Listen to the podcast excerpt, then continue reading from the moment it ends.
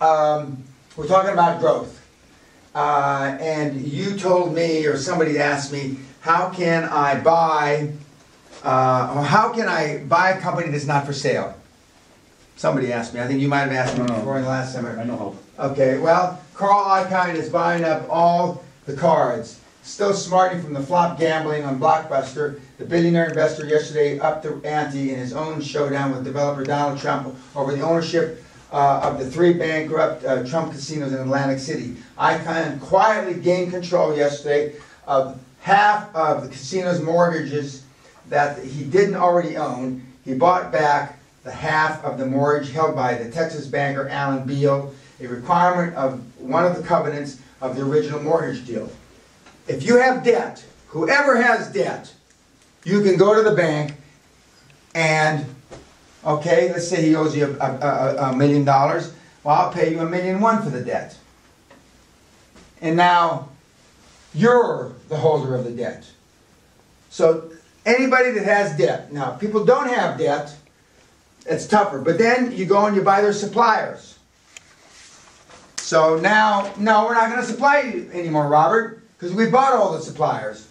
So now you're gonna do business. There's all kinds of ways to skin these cats. And, the, and, and, and the big guys know them all. And even though they're not publicized, this deal happened to be publicized, and I think I showed you um, a, um, a, a newspaper article right here yesterday. Carl Trump's Trump. No, Trump's Donald, excuse me. Carl Trump's Donald. And it's referring to this slide where he went and he bought up the debt. So there are ways to buy assets even if they, you know, don't want to sell to you. I'm not suggesting you do that, but it is possible. It is possible. It happens all the time. Now, don't you think as a good client, uh, the bank would have told Donald that the debt's gonna get bought up by Carl Icahn? Yeah, but they didn't. Because they probably figured there's a bigger future with Icahn than with Trump. I'm just guessing, I don't know that for a fact. But I guess even if they did, it wouldn't matter, because they could still. sell. Yeah, because Trump didn't have the money, Yeah. so, and Icahn did. And like the big fight between, I think it's Icahn and somebody else over Herbalife. One's short the stock and one's long the stock. Now, is it a coincidence that KPMG pulled out as the auditor of Herbalife? Did Carl, and I'm not suggesting, Carl, that you knew this up front, but am I, is it a, a coincidence that Icahn, I believe, went short the stock and KPMG pulled the plug on the stock a few weeks later? I don't believe in coincidences. Very well planned. Yeah. Carl's a smart guy. Carl's a smart guy. And they've been telling people, certain people have been saying that Herbalife, I'm, I'm not sure it is, is a Ponzi scheme anyway. He could have working with Mark Hughes. Yeah, correct, correct.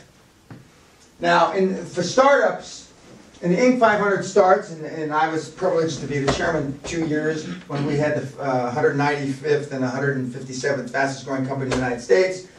25% of them started with less than $5,000. 50% of them started, started with less than $25,000.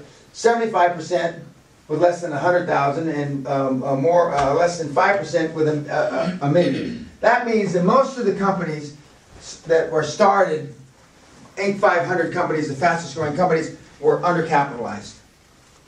And some of them were just started with credit cards. We talk about tomorrow uh, who funds these companies friends, fools, and family. Credit cards first, friends, fools, and family. Because they're the only one fucking stupid enough to give you the money to start a company. The banks don't. So then with that 25 or 50,000 or 100,000, you start, then you uh, try to get bank finance, etc., cetera, et cetera. But remember, in the beginning, when you start a company, by definition, you've got geometric growth. Because you're starting from zero. Your first $50,000 revenue, first $100,000 revenue, five, first $500,000 revenue is geometric growth. But then what happens? Geometric growth turns to arithmetic growth, turns to, in the worst case, no growth. So geometric or quantum growth is possible. Anybody that's ever started a company to begin with knows that. But they let themselves be convinced that geometric growth has to stop. In the early years, Microsoft continued to grow, uh, grow geometrically. It isn't anymore. Now it's a, like a Fortune, it is a Fortune 500 company, and it's like a General Motors. Just like in the beginning, IBM grew geometrically. So all these companies that we talk to, talk to, not talk to, talk about, have grown geometrically. When you first started your little business, when it grew from scratch to the first 5,000, 10,000 revenue, that was geometric growth. Because it was coming from, your growth is infinite because it's coming from zero. So quantum growth is possible. And and that's what I've pounded and pounded and pounded. The hard thing is, or the bad news is, the good news is it's possible. The bad news is, the bigger you get, the harder it is. That's the bad news. But see, most people give up too soon. They believe the bad news before it has to be self-fulfilling prophecy. And most of the people that have been through here over the years, and most of the people that are looking at this on YouTube, have given up too soon. Like the sign when the guy was digging in the gold mine or the diamond mine, he gave up just a few inches or a few feet before he hit the diamonds. So, remember, it is possible. Now, I talk a lot about stock options, and I talk about giving away uh, ownership in the companies. And these are some statistics about a brief overview of employee ownership in, the, in, uh, in stocks through either ESOP plans, 401ks, broad-based individual equity plans, or stock purchase plans. There's millions and millions and millions of people that own stock, not just in the United States, which this indicates, but in European countries and in um, Britain.